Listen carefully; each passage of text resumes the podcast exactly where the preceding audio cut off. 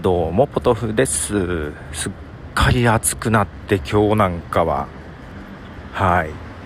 朝ね、もう朝っぱらからセミがすごい鳴いてて、なんかこれやったね、悲しいもんでね、あ、セミの声音取り損ねたって思ってしまう自分が悲しいよねどうもセミの音とか、あそこの前で録音すればよかったかなと思ってしまったりですが、まあセミ鳴いてるし、このね、名古屋また蒸し暑いんですよ。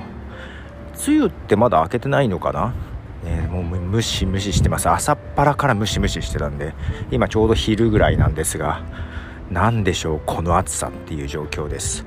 昨日はなんかちょっと配信とかしてましたが、ご協力、テストにご協力いただいた皆様ありがとうございました。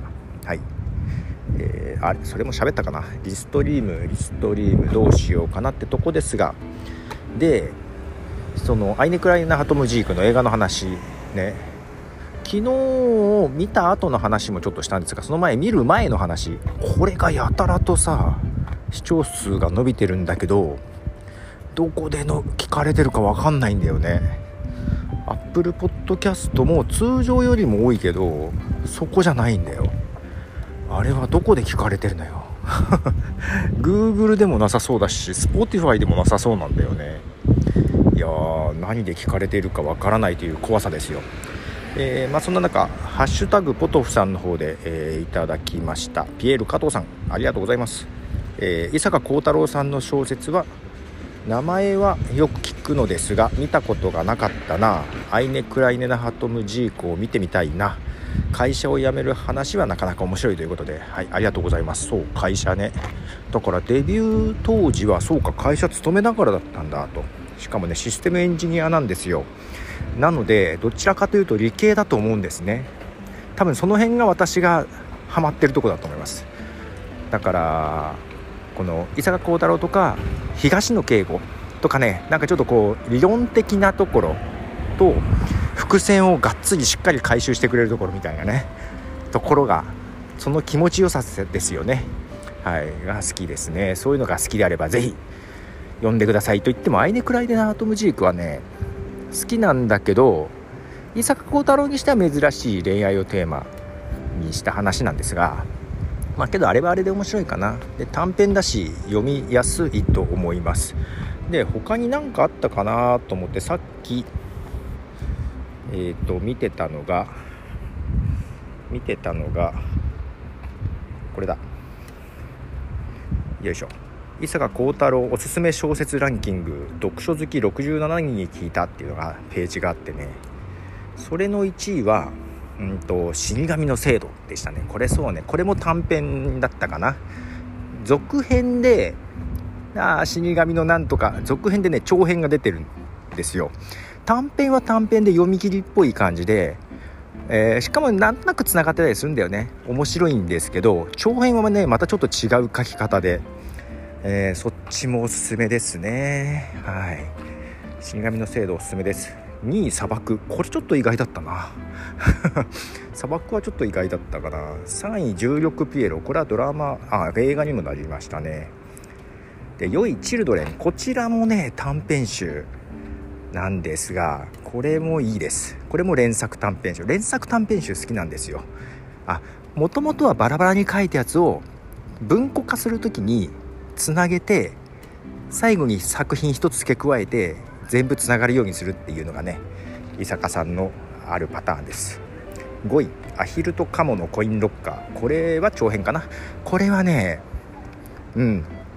面白いです。トリックが話のトリックというのかな。これ面白かった。で、同率5位でゴールデンスランバーと。これは長編、がっつり長編です。これも映画になりましたね。これも長編で良ければ短編の方が読みやすいですかね。で、6位にアイネ・クライネ・ナ・ハトムジークが入っておりますね。他ね、他にもおすすめしたいのはあるんだよね。7位、マリア・ビートルとか。この辺もね、殺し屋シリーズがあるんですよ殺し屋がいっぱい出てくるどっかの新幹線かな、東北新幹線の中だったかなの中で殺し屋が殺し合うっていうね面白いですよ。あと陽気なギャングシリーズとかねあります。これも映画化されたりはしています。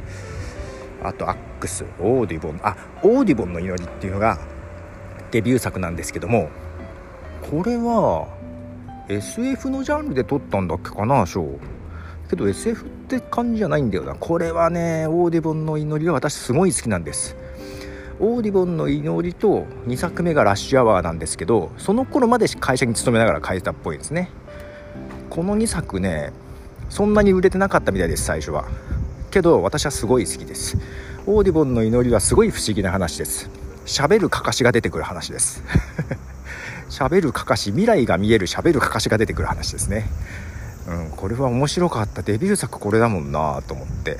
でラッシュライフが、ここで、殺し屋とかここはまだ殺し屋が出てないか、黒沢っていうね空き巣泥棒空き巣がいるんですよ。